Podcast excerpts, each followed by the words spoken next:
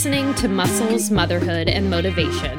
I'm your host, Chloe Puff. We cannot talk about female empowerment and body positivity without talking about the most mystifying and powerful part of your body, the vagina. So, today we are going to talk about all sorts of things, ranging from the way they look, the way they function, and I guarantee you're going to learn something that you didn't know today. So, listen up. This is exciting. As a pelvic floor uh, specialist and someone who focuses on postpartum fitness and women's fitness in general, I am very excited to talk about this. Before we even get started, there's two things I want to remind you of. Number one, not everyone with a vagina is a woman.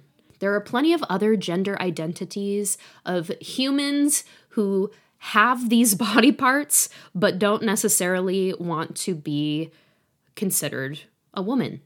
We have people who are uh, men with vaginas, we have non binary people with vaginas.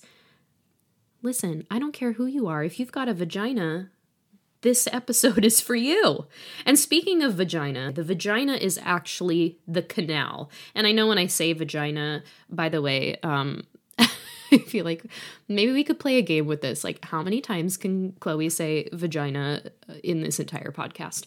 Anyway, so that's the canal. But what we're really referring to when we say vagina is vulva, which is all of the outer stuff. It's what we think of uh, when we see like those beautiful little infographics about um, a woman's body. That's actually the terminology that we should be using. But, you know, language is fluid and we all understand where that body part is, regardless of, you know, if it's anatomically on the inside or on the outside. So here's a fun fact only 18% of women can actually reach orgasm from penetration. However, 80% can reach orgasm with stimulation of the clitoris. And there's plenty of healthy humans that actually never orgasm or rarely orgasm, and that's okay too. It's absolutely healthy. Everybody's body is completely different. It doesn't mean that you can't have a pleasurable experience with yourself or with a partner just because an orgasm isn't something that occurs for you. Speaking of orgasms, did you know that the G spot isn't actually anatomically real? I'm gonna just I'm gonna let your jaw drop for just a second. I know there's been this obsession um, in you know society with the G spot, but in reality, there's no physical spot uh, in the inside in the internal uh, vaginal canal that can stimulate an orgasm. If you are able to feel pleasure from the wall of your vaginal canal, it's really the uh, clitoris is nerves that you have to think. It's this big internal network of nerve endings that go up in there. And again, only 18% of women can actually feel and reach orgasm by stimulating those nerve endings. So, next time you have an orgasm from penetration, you can thank that beautiful clitoris of yours for its extensive nerve endings inside the vaginal canal. Now, let's unpack the clitoris a little bit because, girl, it does not get enough credit. Now, listen to this. It's not just a little spot, it's actually a four pronged wishbone type shape and it's 10 centimeters from tip to tip. Four fifths of your clitoris is actually inside of your body. The only the, that last little remaining one fifth is that little spot that you would receive stimulation from the outside. Did you know that your clitoris in its entirety is roughly the length of an average flaccid penis? That's about three to five inches. So, Girl, I'm telling you, the vagina is a powerful thing. The vulva is a powerful thing, and the clitoris is a powerful thing. Here's another fun fact about the clitoris because um, I can't say clitoris or vagina enough times in this podcast. Did you know that it has twice the amount of nerve endings as a penis? It's about 8,000 nerve endings in that one little piece of anatomy, which is just freaking crazy to me. Like that's a that's a ton of nerve endings in one very small area of the body. Let's talk about vaginal function because I think that's there's a lot of misconceptions with what your vagina is quote supposed to be like and I want to unpack that a bit because I think it's really helpful for us to understand that each vagina is incredibly unique. Did you know that your vagina is actually supposed to have a smell? Now, if it's foul or different than what you're used to, you should be checked by your doctor, but everybody has a, a very specific scent to their own vagina which is crazy to me. I mean, and if you're if you're Gwyneth Paltrow, you go as far as to make a candle in the scent of your vagina, which wow, girl, if you can make money off that, good on you. Um, personally, not my cup of tea, but hey, it's important to recognize that we each have our own unique scent, and it's not something to be ashamed of or cover up with perfumes. In fact, that can actually disrupt the pH uh, in the vagina. And the whole function of this pH system, essentially your your body is cleaning itself. Your vagina is self-cleaning, so anything by adding soaps or even douching your vagina can throw off that pH balance and it can lead to things like infection, bacterial vaginosis, and of course, we don't want to have any health issues down there. So we're going to we're going to just let it do its thing. Listen, she's strong, honey. She she knows what she's doing down there. So let your body do what it needs to do. So while your vagina is self cleaning, it can also get wet without being aroused. This particular phenomenon is called arousal non concordance. And basically, it's self lubricating when it's being touched, regardless of arousal. I do want to point out that wetness does not equal consent. So, if for some reason you're feeling pressure from a partner because they're trying to justify um, wanting to have sex with you, because they notice wetness. That is not consent. You need to be very clear with a yes or a no. Um, as always, always, always, and that's a topic for another day. And I'll say I'll say this too. Um, if I'm getting a little bit personal, it's important to understand for yourself too. Just because you're wet does not mean you want to have sex or participate in any, you know, physical connection with this other person. So let's back it up a little bit. Hormones are actually the cause of this wetness, and basically, your hormones are going to cause cervical mucus to be excreted through the vaginal canal. Your vulva also has a very high concentration of sweat glands, and so there's multiple reasons that you could be feeling wet. Your vagina just seems to have a mind of its own. In fact, it will actually deepen when aroused and your vulva will change color. The color will deepen due to the blood flow concentration. And I'm sure you may not have ever seen what your lady parts look like when you're aroused, but hey, maybe it's a fun little experiment to see how much your body actually changes the next time you're in the mood. Now, while we're on the topic of arousal, size and location of the clitoris can actually impact your orgasm. In 2014, there was a study done uh, about those that have trouble climaxing. And in this study, it was found that some people have trouble orgasming due to a smaller clitoris that is a little bit too far from the vaginal opening in comparison to those that had an easy time orgasming with a larger clitoris that was closer to the vaginal opening. An orgasm is actually an incredible tool to help relax muscles and release dopamine and serotonin. And in fact, if you are experiencing cramps, it is said that you can actually relieve pain naturally by inducing an orgasm. Those chemicals will help the muscles relax uh, in the uterus and will release the again those those happy chemicals dopamine and serotonin that will help pain relief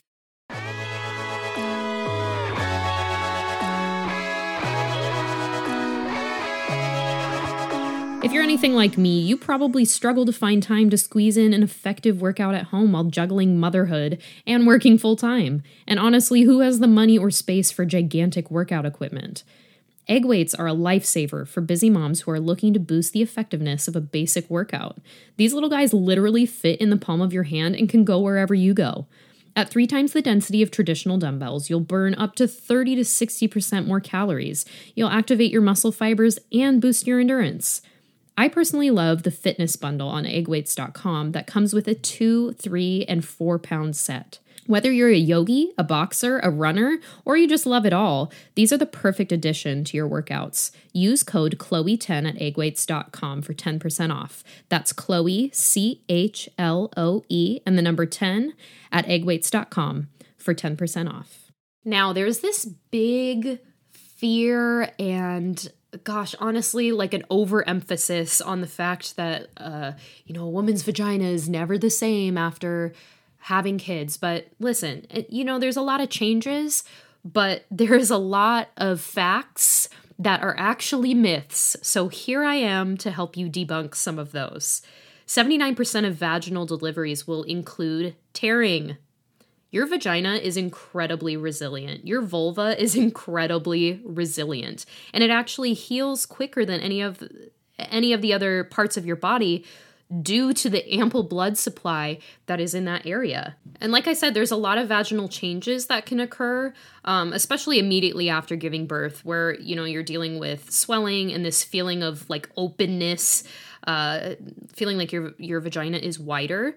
Um, and also experiencing a lot of dryness. Um, the dryness is due to low estrogen postpartum, and estrogen is responsible for vaginal lubrication estrogen is also suppressed when you're breastfeeding. So, this can be a huge reason why sex drive is incredibly low typically after giving birth one because oh my gosh uh hello what i really hope that sex is not the first thing on your mind after pushing something out of your body but think about it this way why would you want to have sex if it's uncomfortable especially when you're healing and that's one thing that's really important to understand. There's nothing wrong with you. It's it's hormones. Your hormones are responsible for your your sex drive. And when your hormones are out of balance or a little different than they were before it makes sense that you're not in the mood. So while we're on the topic of vaginal lubrication uh, and the lack thereof postpartum during pregnancy it is the opposite story pregnancy is going to stimulate a very big increase in discharge. And you might find that when you're pregnant, um, it's basically like a slip and slide. Uh, it, your body is protecting you and baby from infection and is essentially going into a spring cleaning mode and using that vas- vaginal discharge to get rid of any bacteria, which I think is pretty cool that your body is helping you and baby remain as healthy as possible throughout your pregnancy. So, while you can actually push a human out of your vagina, you can't put something into your vagina and actually lose it. That is a myth. Your cervix is it's going to stay closed and will block anything that can go in there. I know there's these like tales of women losing things in their vagina, but the reality is they probably put something up there and forgot about it, like a tampon. The farthest it will go is the vaginal canal, and it cannot get lost in your body. So Don't worry. Now, we focused a lot on all of the ins and outs of, you know, different uh, holes and parts and all those things. I want to talk about the muscle or the the group of muscles that is responsible for cradling it all, the pelvic floor. This is a big group of muscles and ligaments that support the bowel, the bladder, and the uterus and it attaches at the pubic bone in the front. It kind of scoops back and connects at your tailbone, sort of like a hammock. A lot of women experience dysfunction and pain and um, difficulty with their pelvic floor after giving birth, and for a very good reason. You've essentially caused some sort of trauma, whether it's major or minor, to the pelvic floor muscles, and it's really important to understand how to heal correctly. Um, or efficiently, and to avoid any further movements that can potentially damage the pelvic floor further. So, in order to pre- protect your pelvic floor. It's important to avoid straining when having a bowel movement or bearing down. And that includes also for those of you who love to power lift, make sure that you're getting the proper support because with constant pressure on the pelvic floor without properly supporting your core, you know, it could potentially cause some issues. Repetitive coughing uh, puts a lot of pressure on the pelvic floor. And also, if you gain weight really quickly um, and gain a lot of it really quickly, that can also impact your pelvic floor. Now, the fun part about your pelvic floor is if you can get it nice and strong, it will actually lead to stronger orgasms. Thank you. Yes, please. Absolutely. Just one one more reason to focus on pelvic floor health. Your estrogen levels will also impact your pelvic floor. So we see that this hormone is responsible for so, so much of our female health. I tell ya.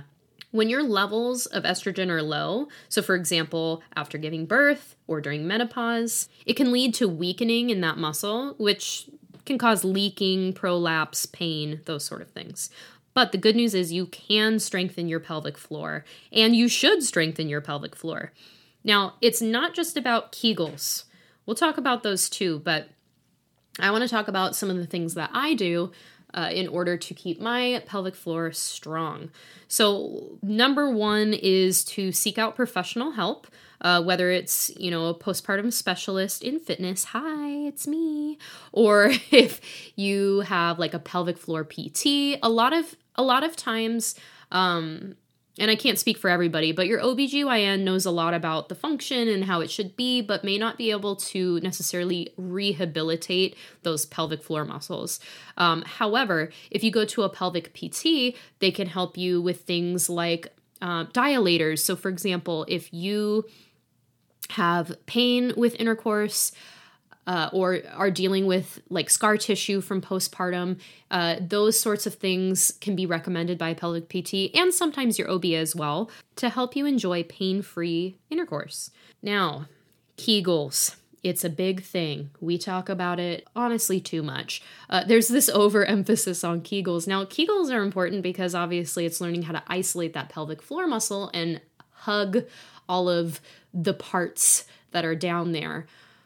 But if that part is strong, but then the kinetic chain is broken, meaning you're unable to use your core, your glutes, and in conjunction with your pelvic floor, it just doesn't serve to benefit you. So it's important that when you are doing pelvic floor strengthening or rehabilitation that you are you're able to at least pull back and see the big picture. It's not just about isolating that one part of the body, it's learning how to support that one part of the body in everyday activities. And obviously, you're not just going to sit there and only be doing Kegels uh, when you're, you know, putting groceries away, for example. You have to use your whole body. So it's important to learn how to isolate the muscle first and then use it while you're doing other movements there's even weights for your vagina. I mean, listen, if you want to strength train, that's the way to do it.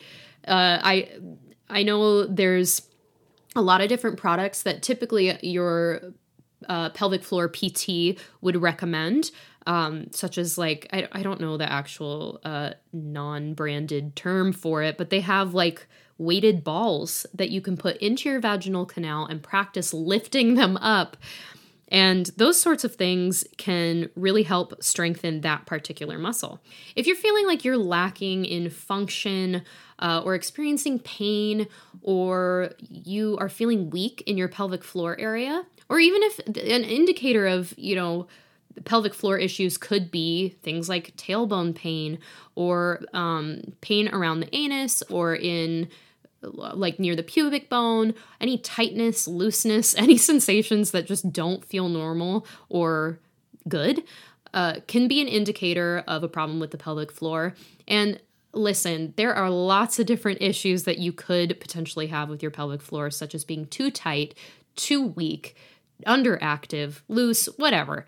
But those are all things that a professional should be able to help you address and to strengthen so you won't deal with those things in the future. Pelvic floor health is not optional. this is something that can impact your quality of life. And I, I think there's been this stigma or this idea that, you know, peeing your pants uh, and leaking when you're running and exercising after giving birth is just normal. But, you know, it's normal, but it shouldn't be tolerated. And what I mean by that is there are ways to help yourself heal. So why not why not pursue those avenues of healing? So my encouragement for you today is to spend a little time getting to know your body. And listen, if you're listening to this and you've got a vulva, all I'm saying is maybe take a moment to explore, appreciate, and I'm just going to be bold and say it. Masturbation is self care. I just want to encourage you to not be afraid of your body. I know it can feel really intimidating or taboo to, you know, talk about your vagina. And hey, maybe this episode made you uncomfortable, but what I really hope this does for you is to help you realize that there is a lot that is perceived as, you know, abnormal, um, but isn't, is completely normal. And I think it's really important to continue to educate yourself um, and to spread that education to others so we can, you know, demystify a woman's body. It just, you know, the vagina doesn't have to be scary. The vulva doesn't have to be this, you know, cave of wonders. Oh, well, actually, I mean, listen, the vulva is a beautiful thing to celebrate, and there's just so much that your body can do in such a small area.